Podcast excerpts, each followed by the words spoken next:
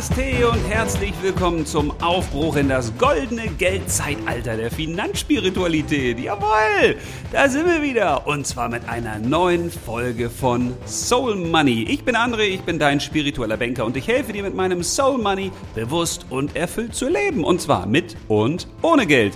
Tja, und in der heutigen Folge, da geht's um nichts geringeres als 10 gute Vorsätze für dein glückliches neues Jahr 2022.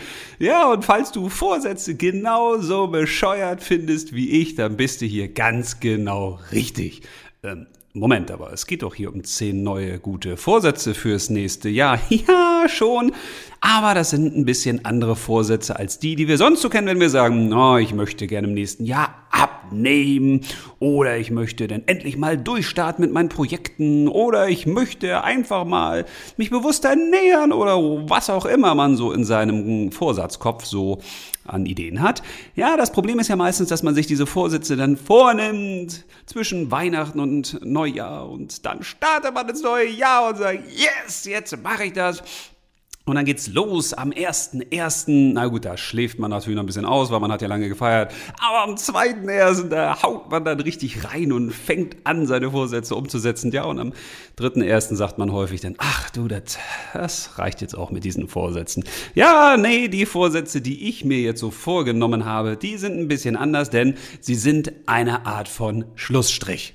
Also, wenn du auch Lust hast, einen Schlussstrich unter das letzte Jahr beziehungsweise unter die letzten zwei Jahre zu setzen, dann schnapp dir wie ich jetzt einfach einen Stift, reiß die Kappe auf, nimm ein Blatt Papier und mach einen Schlussstrich.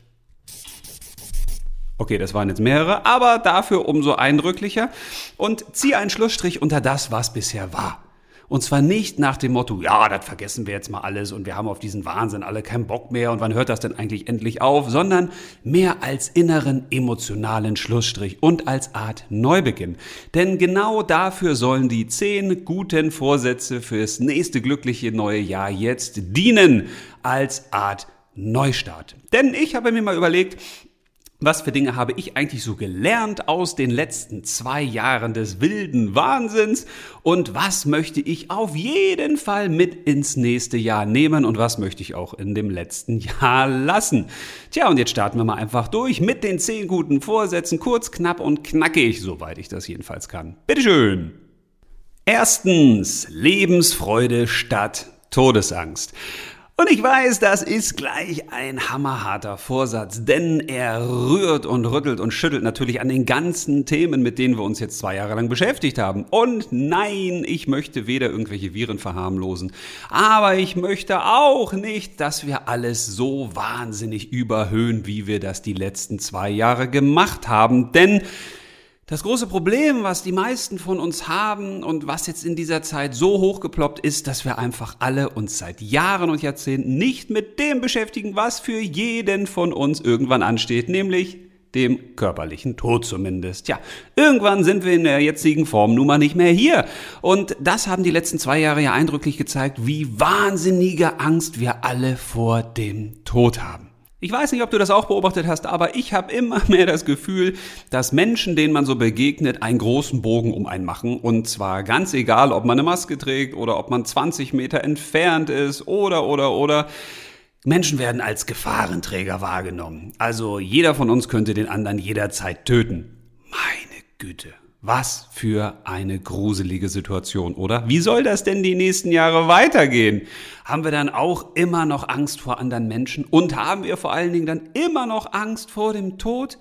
Meine Güte, liebe Leute, damit müssen wir aufhören. Wir brauchen jetzt endlich wieder mehr Lebensfreude, mehr Begeisterung, mehr Spaß am Leben, mehr dieses gute Gefühl, das Leben ist per se eine richtig tolle Sache und nicht, dass wir überall eine Gefahr wittern und überall in Angst verharren, weil Angst heißt Enge. Angst macht uns eng. Und das bedeutet, dass wir im Jetzt verharren, dass wir die Arme einziehen, den Kopf einziehen und dass wir gar nicht mehr herauskommen aus dieser erstarrten Haltung. Und das wiederum bedeutet, dass wir eigentlich gar nicht mehr richtig leben, weil Leben bedeutet nun mal, dass wir rausgehen, dass wir Dinge erfahren, dass wir uns auf das freuen, was da kommt. Und wenn wir schon gar keinen Bock mehr haben auf den nächsten Tag, meine Güte, was für ein Leben ist denn das? Ja, das ist dann eben kein Leben mehr. Von daher mein guter Vorsatz, Lebensfreude statt Todesangst. Zweitens, Aktivität statt Passivität. Ja, ich glaube, in den letzten zwei Jahren, da haben ganz viele Menschen etwas erlebt, was sie vorher immer vermieden haben oder was sie gehasst haben, nämlich warten. Aber die Menschen haben in den letzten zwei Jahren irgendwie andauernd gewartet. Und zwar gewartet auf Beschlüsse und Gesetze der Regierung, auf neue Regularien, was dürfen wir, was dürfen wir nicht, was ist erlaubt, was ist nicht erlaubt. Und vorher hat man eigentlich kaum neue Sachen angeschoben. Also man hat immer darauf gewartet, dass irgendjemand anders irgendetwas sagt und dann hat man sich in die entsprechende Richtung bewegt. Und damit meine ich jetzt gar nicht, dass wir jetzt auf einmal anfangen sollten, Tja, dass es uns egal ist, wie es den anderen Menschen geht, dass wir rücksichtslos einfach das tun, was wir tun wollen, dass wir uns unsere Freiheit nehmen, auch auf Kosten von anderen Menschen. Darum geht's doch gar nicht. Aber ich habe das Gefühl, dass in den letzten zwei Jahren so viele Menschen in so einer Passivität verharrt sind, dass sie unsicher geworden sind, dass sie sich gar nicht mehr getraut haben, irgendwas anzufangen, weil es war ja auch gar nicht klar, was ist noch erlaubt, was kann man machen, was kann man nicht machen. Dabei war die ganze Zeit doch so vieles noch möglich bei allen anderen Beschränkungen. Und das mache ich aus eigener Erfahrung mal an einem ganz einfachen Beispiel klar. Ich habe in den letzten zwei Jahren 23 Buchprojekte begonnen und einige davon schon fertiggestellt, andere davon sind zum Drittel oder zum Viertel fertig.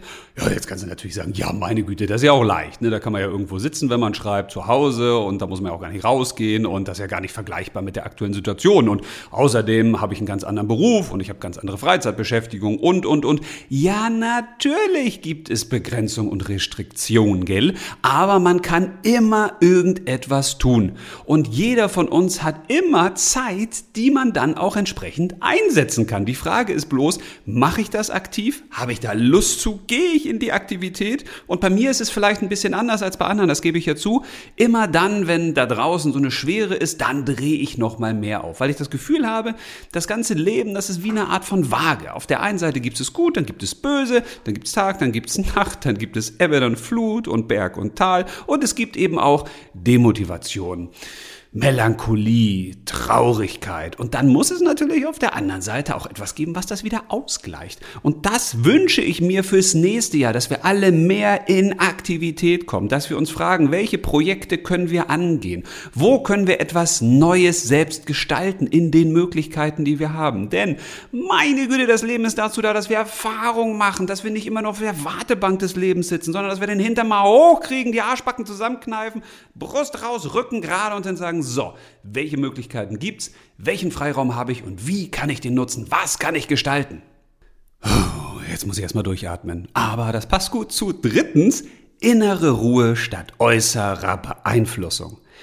Also ich weiß nicht, wie es dir geht, aber in den letzten zwei Jahren haben die meisten Menschen wahrscheinlich so viel Nachrichten konsumiert wie noch nie. Und das ist ja auch klar, weil da ist ja richtig was los gewesen und jeder wollte wissen, was passiert, was geht da vor, was ist jetzt eigentlich zu tun. Man muss ja auf dem Laufenden gehalten werden. Ne?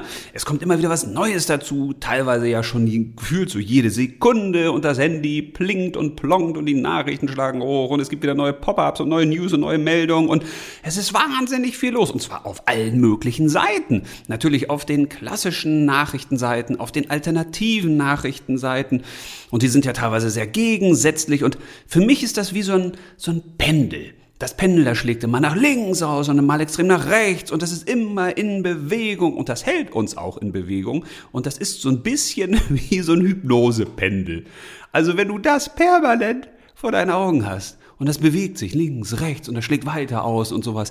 Ja, dann kommst du aus dem Kopfschütteln gar nicht mehr raus und vor allen Dingen kommst du gar nicht mehr raus, da hinzugucken. Weil ganz egal, in welche Richtung sich das Pendel bewegt, du bist permanent dabei, ihm zu folgen und ihm deine Aufmerksamkeit zu schenken. Ja, und das Problem ist, das Pendel, das ist ja außerhalb von dir und das wird ja von anderen bewegt. Das heißt, du guckst dir wieder Dinge an, die von anderen kommen, ganz egal von welcher Seite. Und das bedeutet, dass du dadurch immer in eine gewisse Hektik kommst, in einen Stress, in einen Adrenalinstrom, der dich rausreißt aus deiner inneren Ruhe. Und deswegen ist es so wahnsinnig wichtig, dass wir im nächsten Jahr 2022 mehr in die innere Ruhe kommen dass wir uns weniger vom Außen beeinflussen lassen, dass wir weniger draußen konsumieren, was da permanent täglich auf uns einprasselt. Wir müssen nicht permanent alles zu jeder Zeit mitbekommen. Nein, müssen wir nicht. Wir dürfen darauf vertrauen, dass die wichtigsten Informationen uns teilweise dann auch schon erreichen werden, wenn wir mal sagen, wir steigen mal einen Tag, oh Gott, einen Tag nicht Medien konsumieren oder vielleicht auch eine Woche einfach mal aus. Wir machen da einfach mal nicht mit. Wir schauen uns gar nichts an. Wir beschäftigen uns mal nur mit uns selbst und fühlen mal in uns rein, machen mal so eine innere Reinigung, lassen uns nicht von außen immer wieder aus dem Lot pendeln, sondern beschäftigen uns mal nur mit dem, was da in uns drin ist. Und das kann ganz toll sein. Weil in den meisten Menschen steckt viel, viel mehr, als man von außen sehen kann. Da muss man sich nämlich reinfühlen. Und das lohnt sich. Denn ich prophezeie mal etwas. Ich glaube, im nächsten Jahr, im Jahr 2022, da wird die Luzi noch mal ein bisschen mehr abgehen. Da wird's noch mal ein bisschen spannender. Da werden wahrscheinlich auch andere Themen kommen als diese ganzen Virenthemen. Da wird sich noch mal ein bisschen mehr bewegen. In anderen Bereichen, zum Beispiel im Bereich des Finanzsystems oder auch beim Klimathema Thema. Da wird ganz, ganz viel wieder in Bewegung kommen. Und deswegen ist es wichtig, dass wir uns nicht permanent von außen in eine Hektik bringen lassen, sondern erstmal in der Ruhe bleiben. Weil in der inneren Ruhe trifft man bekanntlich die besten Entscheidungen. Viertens, Selbstbestimmung statt Verantwortungsabgabe. Jetzt kommt ein heikles Thema, ein richtig heikles Thema. Da können einige von euch richtig abgehen, wenn sie mir zuhören, was ich jetzt zu sagen habe. Denn ich finde, dass irgendwann auch mal Schluss damit sein muss, dass wir alle immer vom Staat beschützt werden wollen. Es reicht, dass wir immer darauf warten, was jetzt angesagt wird, was zu tun ist. Und vor allen Dingen reicht es, dass wir permanent auf irgendwelche Experten hören und permanent darauf warten, was sagt der Experte oder die Expertin. Und zwar ganz egal, was er oder sie zu sagen hat, ganz egal, von welcher Seite er oder sie kommt. Es ist einfach mal an der Zeit, dass wir unser Leben wieder mehr selbst in die Hand nehmen. Natürlich ist es wichtig, dass wir uns um andere Menschen bemühen. Natürlich ist es wichtig, dass wir alle selbst versuchen, auch gesund und fit zu bleiben, und zwar körperlich, geistig, seelisch und finanziell. Aber vor allen Dingen ist es wichtig, endlich mal anzufangen, sein Leben selbst in die Hand zu nehmen und dafür Sorge zu tragen, dass man sein Kram gebacken kriegt, dass man selbst anfängt zu denken, dass man selbst anfängt, zu überlegen, was sind für mich eigentlich die wesentlichen Punkte, zu denen ich mich informieren möchte. Wie schaffe ich es, mich selbst unabhängiger zu machen, dass ich nicht permanent in so eine Abhängigkeit komme, dass ich sage, oh, jetzt muss mich der Staat retten, jetzt muss mir der Staat helfen oder jetzt brauche ich Hilfe von irgendjemandem anderen, weil ich da selbst nicht klarkomme und ich brauche hier einen Experten für und da einen Experten für. Meine Güte, geht mir das auf den Senkel. Natürlich ist es cool, wenn wir uns Rat holen von gewissen Expertinnen und Experten, wenn wir Themen haben, wo wir selbst nicht weiterkommen. Aber wir müssen doch versuchen, uns selbst zu befähigen. Wir können doch nicht unsere Entscheidung immer abhängig machen von dem, was andere für richtig halten oder nicht. Wir müssen doch irgendwann auch mal selbst anfangen zu sagen, okay, wie sieht die Sachlage aus? Was ist zu tun? Was halte ich für richtig und für gut? Was kann ich tun, ohne dass es jemand anderem schadet, dass ich meinen Verhandlungsspielraum sozusagen ausnutze, dass ich tun kann, was ich für richtig empfinde, das hat ganz viel mit Selbstbestimmung zu tun. Und das geht nur, wenn wir unsere Verantwortung nicht permanent an andere abgeben und sagen, also das regelt mal X, Y oder Z für uns. Nein, unser Leben ist unser Leben und das müssen wir selbst in die Hand nehmen und selbst die Verantwortung dafür tragen. Denn im Wort Verantwortung steckt ja nicht umsonst das Wort Antwort drin. Das heißt, wenn wir verantwortlich sind, ja, dann geben wir uns die Antwort ja auch selbst. Also anders geht's doch gar nicht. Wie unlogisch ist das, wenn wir Fragen haben, die für unser Leben relevant sind und wichtig sind und wir wollen die von einem anderen beantwortet haben, der uns ja gar nicht kennt, der gar nicht weiß, was für uns wirklich wesentlich und wichtig ist. Also ist doch der Wahnsinn, Leute. Also die meisten Menschen fangen permanent an, unsicher zu sein, andere zu fragen, was sollte ich tun, was hältst du für richtig? Und überall hat man Expertinnen und Experten um sich herum, von denen man sich Ratschläge wum, wum, holt. Und diese Ratschläge Ratschläge, wum, wum, die sorgen dann häufig dafür, dass wir Antworten kriegen, die eben nicht zu uns passen, weil wir kennen uns doch häufig selbst noch nicht mal richtig. Und wenn du dich selbst noch nicht mal richtig kennst, ja, wie willst du dir denn selbst eine Antwort auf etwas geben, geschweige denn jemand anderes? Von daher ist doch die Aufgabe, sich selbst überhaupt erstmal besser kennenzulernen, zu wissen, wie man tickt, woran man glaubt, an welchen Sachen man immer wieder scheitert. Und das bedeutet, dass man sein Leben und alles, was damit zusammenhängt, selbst in die Hand nimmt. Fünftens, Akzeptanz statt Bewertung. Ja, darüber könnte man jetzt Stunden reden und eigentlich müssten wir es auch machen, weil das ist für mich mit der wesentlichste Punkt überhaupt, den wir fürs nächste Jahr und für die folgenden brauchen. Wir müssen akzeptieren, was ist. Und das klingt immer so leicht, aber in der Praxis ist das verdammt schwer. Und das geht jedem von uns so, dass wir denken, ja, okay, am liebsten würde ich das ja so akzeptieren, wie es ist, aber irgendwie bewerte ich dann doch noch. Und das sieht man daran, wenn man zum Beispiel mal bei YouTube guckt. Wie viele Likes und Dislikes gibt es eigentlich? Wie viele Kommentare gibt es, die in die eine oder die andere Richtung gehen? Das heißt, wir Menschen lieben es scheinbar, alles Mögliche zu bewerten. Das heißt, den Dingen, die da sind, einen Wert beizumessen. Das siehst du an den ganzen Likes dann auch bei Facebook oder bei Insta und allen möglichen Herzchen oder Kotz-Emojis oder was es da alles gibt. Das heißt, wir haben das Gefühl, wir müssen zu allem, was es da draußen gibt, unsere Meinung auf den Tisch rotzen. Ich sag's einfach mal so, wie es ist, weil ich habe das Gefühl, dass das häufig so gemacht wird. Dabei denke ich ganz häufig, ey, muss das eigentlich sein? Kann man die Sachen nicht einfach mal so stehen lassen? Warum muss es eigentlich überall diese ganzen Dislike-Buttons geben? Warum reicht es nicht einfach nur zu sagen, ja, wir liken die Dinge, die uns gefallen und geben denen, die sich da trauen, die sich da vorne ins Feuer stellen, auch unseren emotionalen Rückenwind? Warum ist es eigentlich so gewollt, dass es auch diesen Dislike-Button gibt? Ja, weil davon leben natürlich auch solche Systeme. Auf der Autobahn ist es ja auch so, dass die Leute auf der Gegenspur stehen bleiben, wenn auf der anderen Spur ein Unfall ist. Das Böse zieht halt unsere Blicke an. Und der Neid und der Hass, das kommt dann erst so richtig hoch. Und wir haben das Gefühl, wir müssen jetzt mal sagen, dass wir das total blöd finden und dass der total doof ist und wie hat der die Haare und was denkt er sich überhaupt und, und, und. Was wir dabei aber immer wieder vergessen, wir sind weder Richter noch Richterin. Okay, es sei denn, du bist das jetzt wirklich beruflich. Aber ansonsten sind wir alle nicht die Scharfrichter und Scharfrichterinnen, die über andere Menschen einfach mal so ein Urteil fällen. Aus dem Nichts. Teilweise ja noch in der Anonymität. Weil wohin führt uns das denn?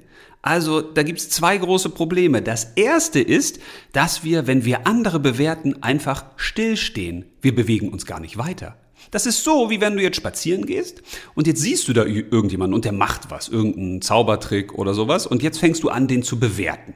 Und jetzt sagst du, das ist aber blöd, was der da macht und das müsste man anders machen, das gefällt mir gar nicht. Und was machst du denn in dem Moment? Du stehst still und guckst jemand anderem zu, um ihn oder sie abzuurteilen. In dem Moment bewegst du dein Hintern ja selbst kein Stück weiter. Höchstens in Richtung Abgrund, weil, das ist nämlich das zweite Problem. Das zweite Problem ist, dass alles, was du aussendest, zurückkommt. Ja, ist nun mal so, meistens nicht direkt, aber das ist nun mal ein Gesetz des Lebens. Aktion gleich Reaktion. Und wenn du mit deiner Faust mal gegen eine Wand haust, dann ist es so, dass deine Aktion eine sofortige Reaktion hervorruft, nämlich dass deine Faust in der Regel wehtut. Okay, wenn sie nicht wehtut, dann bist du Superman oder Superwoman, aber die meisten sind das ja nun mal nicht.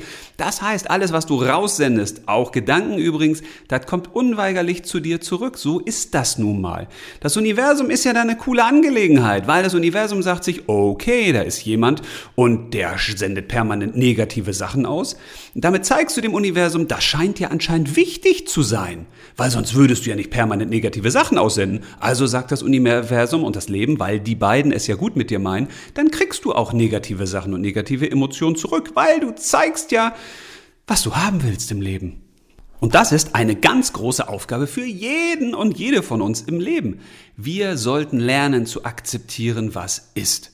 Und damit meine ich einerseits andere Menschen die tun dir doch nichts, wenn sie eine andere Meinung haben oder andere Sachen sagen, als du für richtig empfindest. Zumal sich ja auch die Bewertungen im Laufe verändern können. Ne? Also früher als Kind habe ich zum Beispiel Rosenkohl bewertet als und heute finde ich Rosenkohl so angebraten eigentlich ganz sexy. Also die Bewertungen verändern sich ja auch im Laufe der Zeit. Und daran sollten wir denken, wenn wir andere bewerten. Wir sollten es einfach mal sein lassen. Und die Akzeptanz ist deswegen so wichtig, weil, ich weiß nicht, ob du die Phasen von Veränderung kennst, aber das ist immer das Gleiche. Egal welche Herausforderung sich uns stellt, was in deinem Leben passiert an neuen Dingen, was in der Welt passiert, es folgt immer den gleichen Stufen sozusagen. Die erste Stufe ist immer der Schock. Oh Gott, was ist das? Oh Mann, woher kommt das jetzt? Was soll das jetzt eigentlich? Und das ist das zweite. Was? Das ist der Widerstand. Ich will das eigentlich nicht. Also eigentlich will ich das wie früher. Also, also gefällt mir gar nicht. Und dann kommt die dritte Stufe, das ist meistens die Trauer, wenn wir feststellen, dass diese neue Sache da einfach nicht weggeht. Dann sagen wir uns, oh Mann, ich will es wie früher und warum ich und warum jetzt und was soll das und ah. Und häufig bewegen wir uns in diesen ersten drei Stufen wie in so einem Kreislauf. Schock, Widerstand, Trauer, Schock, Widerstand, Trauer, Schock, Widerstand, Trauer. Und da kommen wir gar nicht raus. Und das ist natürlich auch relativ leicht, weil sich zu bemitleiden geht meistens einfacher, als irgendwann mal zu sagen, okay, ich akzeptiere, was ist.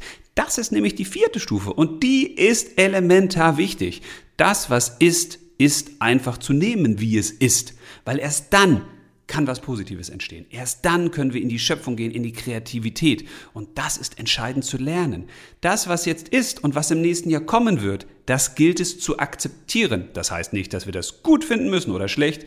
Das heißt auch nicht, dass alles, was im nächsten Jahr passieren wird oder könnte, dass wir das so schlucken müssen nach dem Motto, okay, wir können ja nichts tun. Nein, das ist damit nicht gemeint, sondern es geht einfach darum, den inneren Widerstand aufzulösen, rauszukommen aus der Trauer, weil das vernebelt unseren Blick und tja, verglibbert sozusagen unser Herz. Wir brauchen bei allen Sachen, die da im nächsten Jahr anstehen, und das könnten eben wirklich ganz, ganz wilde und turbulente Sachen sein, einen klaren Blick. Das heißt, alles, was auf uns zukommt, das sollten wir als Aufgabe nehmen und sagen, okay, das ist jetzt die Aufgabe. Mit der Situation habe ich jetzt umzugehen. Was ist jetzt für mich das Beste zu tun? Sechstens, Zusammenhalt statt Spaltung. Ja, was soll man dazu sagen? Die gespaltene Gesellschaft. Die Gesellschaft spaltet sich immer weiter. Also vor diesem Virus, ja, da war die Gesellschaft gespalten in arm und in reich. Oder in links und rechts. Aber heute ist sie ja gespalten in geimpft oder ungeimpft, Maßnahmenbefürworter, Maßnahmenkritiker, Freiheitsliebende und Sicherheitssuchende. Das kann man jetzt unendlich so fortführen, aber eine Sache lässt sich einfach nicht leugnen. Für die Spaltung sorgen wir selbst. Ja, ist so. Ich weiß, es gibt Menschen, die sagen, ja, aber da draußen die Medien sorgen für die Spaltung oder die Politiker sorgen für die Spaltung oder gewisse Gruppierungen innerhalb der Gesellschaft sorgen für die Spaltung. Nein, es sind nicht irgendwelche Menschen, sondern es sind ja als allererstes wir selbst. Weil letzten Endes ist es doch eigentlich ganz einfach. Wir sind alle Teil der gleichen Menschheitsfamilie. Das ist ja etwas, worauf wir uns mal alle einigen könnten. Also wir sind alle Menschen. So. Das kann man erstmal nicht mehr wegdiskutieren. Und aus der spirituellen Sicht könnten wir auch sagen, ja, wir sind auch alle Teil der gleichen Quelle. Und wenn man das so sieht, also auf der menschlichen oder auch auf der spirituellen Ebene, dann müssten wir doch sagen, ja, wir sind ja eigentlich überhaupt nicht gespalten, sondern wir lassen uns spalten, indem wir selbst zulassen, dass wir andere von uns abtrennen. Weil in dem Moment, wo du zum Beispiel sagst, ja, also ich bin äh, Bayern-Fan und der andere sagt, nee, also ich bin ja äh, Werder-Fan, dann hast du ja schon eine Spaltung. Und wenn der eine sagt, ja, also ich esse ja lieber richtig schönes Fleisch und der andere sagt, nee, also das geht ja gar nicht, ich esse einfach nur äh, Pflanzen, dann hast du auch eine Spaltung. Und jetzt ist ja die große Frage, wie gehen wir denn damit um? Darf nicht jeder sein Leben leben, so wie er leben möchte? Ja, doch. Natürlich darf er das. Die Frage ist, akzeptieren wir das wieder? Nehmen wir das einfach an und sagen, okay, es gibt eben ein ganz buntes Farbenspektrum aus dem kann man sich im Leben bedienen.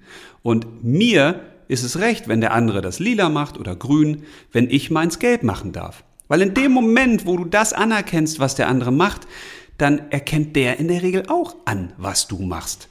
Und wenn das noch nicht so sein sollte direkt, ja, dann passiert das auf Dauer. Daran glaube ich ganz fest, weil das ist ja auch wieder ein Gesetz des Lebens, ja, Aktion gleich Reaktion, Ursache gleich Wirkung.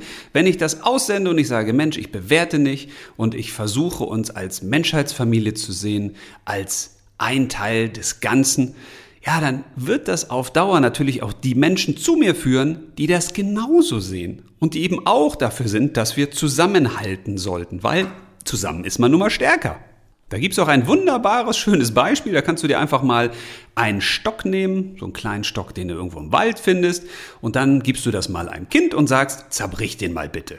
Das habe ich mit meinen Kindern zu Hause auch gemacht. So, und dann haben die gesagt, ja, ist ja einfach. Haben die alle den Stock zerbrochen. Sag ich, okay, und dann habe ich 10, 12, 13 Stöcke genommen, habe denen die gegeben, so als Bündel, und habe gesagt, jetzt zerbrech die mal.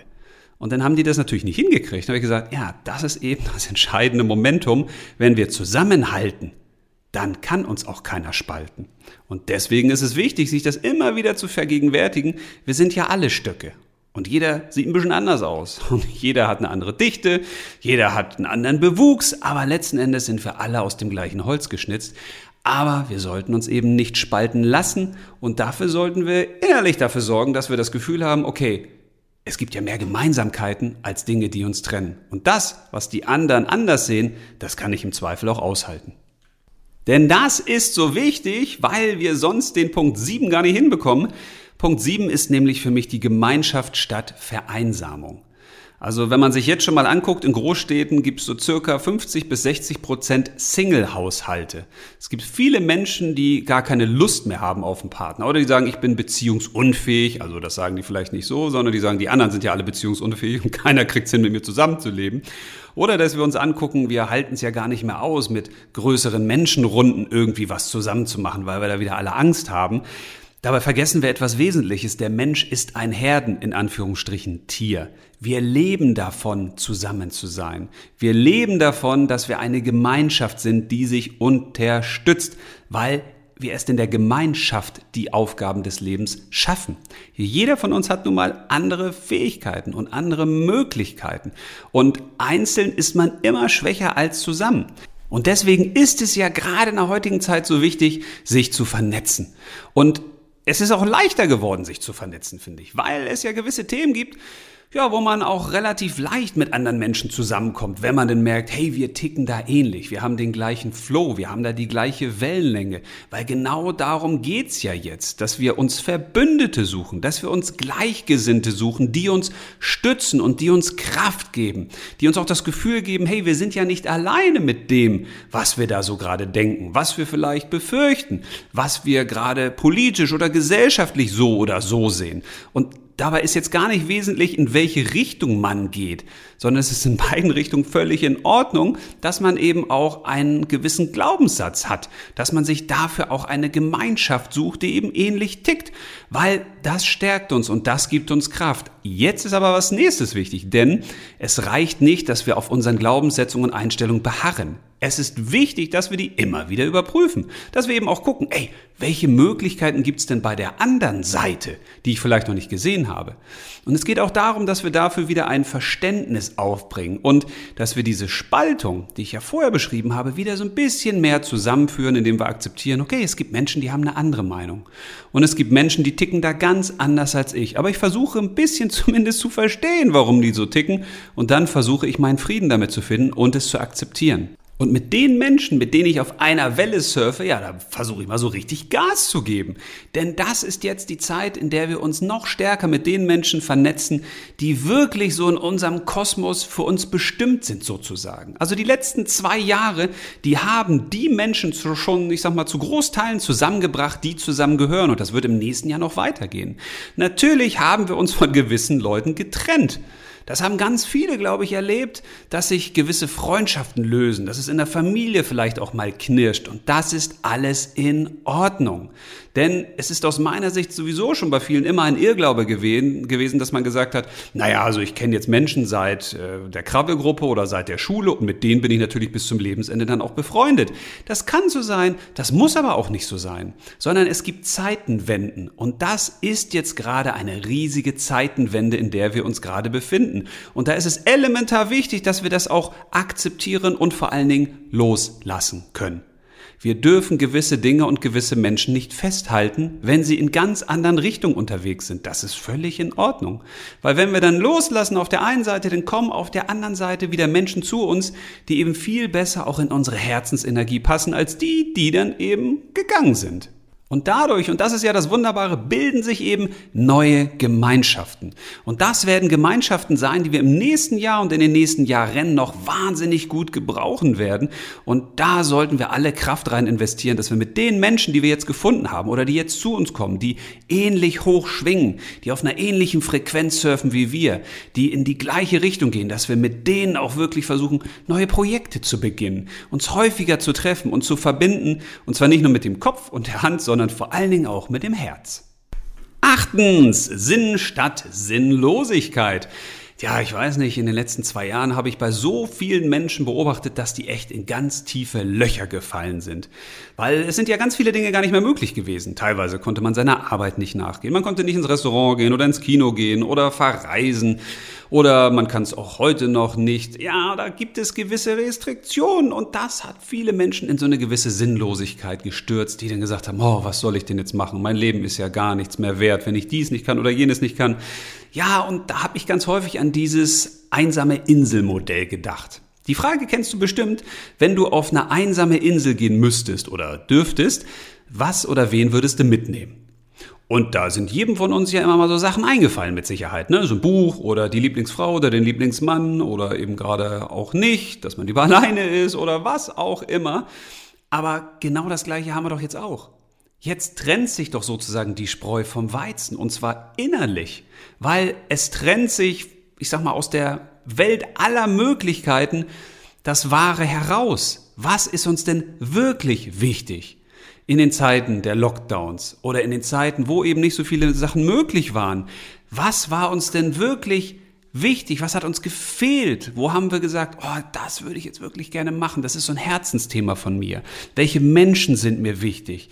Was ist besonders elementar für mein Leben? Ich glaube, dass wir jetzt in eine Zeit kommen, wo der Sinn sich viel, viel stärker schärfen wird bei vielen Menschen. Der wird sich nämlich verändern. Wir kommen jetzt heraus aus der Erdepoche, wenn man mal in die Astrologie guckt, aus der materiellen Welt, aus der Leistungsgesellschaft, wo es nur darum ging, wie viel Geld hast du? Wie viel Besitz hast du? Wie viel konsumierst du? Wohin fährst du in Urlaub? Was hast du für einen Titel? Was hast du für einen Job? Was hast du für ein Einkommen? Und diese Welt neigt sich jetzt dem Ende zu. Das heißt nicht, dass wir in Zukunft nichts mehr besitzen oder nichts mehr konsumieren oder das Geld total unwichtig ist, aber die Dinge bekommen einen anderen Sinn, weil wir gehen jetzt in die sogenannte Luftepoche. Da spielen die großen Werte der Industrialisierung und der materiellen Welt und des Kapitalismus immer weniger eine Rolle, weil wir uns immer mehr dahin bewegen, dass wir herausfinden, okay, es geht nicht ums Äußere, was uns glücklich macht und begeistert, sondern es geht um das Innere. Es geht um die Dinge, die in uns drin sind, die angelegt sind, unsere Lebensaufgaben, unser Lebenssinn. Und das ist eine ganz, ganz tolle Zeit, mit der wir uns auch beschäftigen sollten. Von daher kann ja eine große Frage fürs nächste Jahr für dich sein, was macht für dich dich wirklich Sinn? Was ist der Sinn deines Lebens?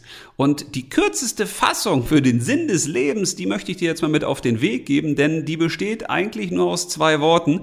Aber darüber kann man sehr, sehr, sehr, sehr lange nachdenken, denn der wahre Sinn des Lebens für mich, der besteht aus den Worten Ich bin. Neuntens, spürbares Vertrauen statt diffuser Sorgen. Ja, das ist ein Vorsatz, den kann man sich wirklich mal an die Backe tackern oder auf die Stirn tätowieren lassen. Ah, okay, vielleicht nicht tätowieren, aber vielleicht mit einem Poster dran kleben weil ich glaube, das ist etwas, was so essentiell ist, was so wichtig ist für unser aller Leben, dass wir immer mehr in dieses echte, tiefe Vertrauen kommen, dass alles, was da draußen passiert, richtig so ist, wie es passiert. Wir werden es erst später verstehen, warum die Dinge so passiert sind, wie sie passiert sind. Aber wir müssen rauskommen aus diesem permanenten Rad, aus dem Hamsterrad der Sorgen und der Ängste und die meisten Dinge, die wieder in unserem Kopf so rumspinnen, die treten ja so gar nicht ein. Das wissen wir ja schon, wenn wir mal ein bisschen reflektieren, wenn wir ein bisschen mehr ins Bewusstsein kommen. Die meisten Ängste existieren nur im Kopf, aber das ist ja das große Problem. Die werden eben zu Gefühlen und diese Gefühle werden dann zu unseren Zuständen, zu unserer Lebenswirklichkeit. Und das fängt alles an mit unserer Aufmerksamkeit. Das, worauf du deine Aufmerksamkeit richtest, darüber denkst du nach, darüber formen sich deine Gedanken. Und aus deinen Gedanken entstehen eben deine Gefühle. Und aus deinen Gefühlen entsteht, ja, das, was du Lebens, ne, Leben nennst oder Glück oder Unglück oder Elend oder was auch immer. Das heißt, es ist entscheidend, dass wir mehr in dieses Vertrauen kommen, alles ist richtig so, wie es passiert, auch wenn ich es heute noch nicht verstehen kann. Weil das führt dann auch dazu, dass wir sagen, das Leben meint's ja gut mit uns. Alles, was in unserem Leben passiert, passiert für uns. Wenn wir das begreifen würden, dann hätte niemand von uns Angst vor der Zukunft. Dann würden wir sehen, okay, wir sind in einer riesigen Transformation, die es wahrscheinlich so in diesem Umfang noch niemals gab in der Menschheitsgeschichte. Aber alles, was jetzt passiert, ist für mich. Es ist richtig. Und ich werde meinen Weg durchs Leben finden, wenn ich dieses tiefe, echte, bedingungslose Vertrauen in mir spüre. Und das vielleicht nur noch kurz zum Abschluss von diesem neunten Punkt. In Vertrauen steckt auch ein kleines schönes Wort, nämlich das Au. Und das ist beim Vertrauen auch so, dass wir durch diese Aus mal durch müssen. Weil natürlich kennst du das auch. Du vertraust jemandem und dann wird dein Vertrauen enttäuscht und das führt dann zu aus. Ja, das hat auch mit diesem Lernprozess zu tun, dass wir den Dingen und dem Leben vertrauen, weil Vertrauen bedeutet, dass nicht all das, was uns passiert, auch toll ist. Ich meine, hallo, wir sind doch nicht hier auf der Welt, um hier einigermaßen angenehm durchzukommen das ist doch nicht das Spiel hier. Es geht darum, dass wir hier Erfahrung machen, dass wir Dinge lernen, dass wir Sachen ja, ausmerzen, dass wir gewisse Schattenseiten in uns umarmen und dass wir rausfinden, was denn eigentlich hier unser Job ist, warum wir eigentlich hier sind, was wir uns hier vorgenommen haben. Aber dieses Vertrauen ist eben wichtig, weil dann kommen auf uns die Dinge zu, die uns auch wirklich weiterhelfen. Und das sind nicht nur immer Sachen, wo wir sagen, ah, sondern manchmal sind das halt auch Sachen, wo wir sagen, au, au, Au! Und jetzt kommen wir zum großen Finale, zum zehnten Vorsatz. Ja, und was sollte das anderes sein als auch nur wieder mal ein Wort Liebe? Ich liebe als Schriftsteller und Autor ja die Sprache, vor allen Dingen die deutsche Sprache.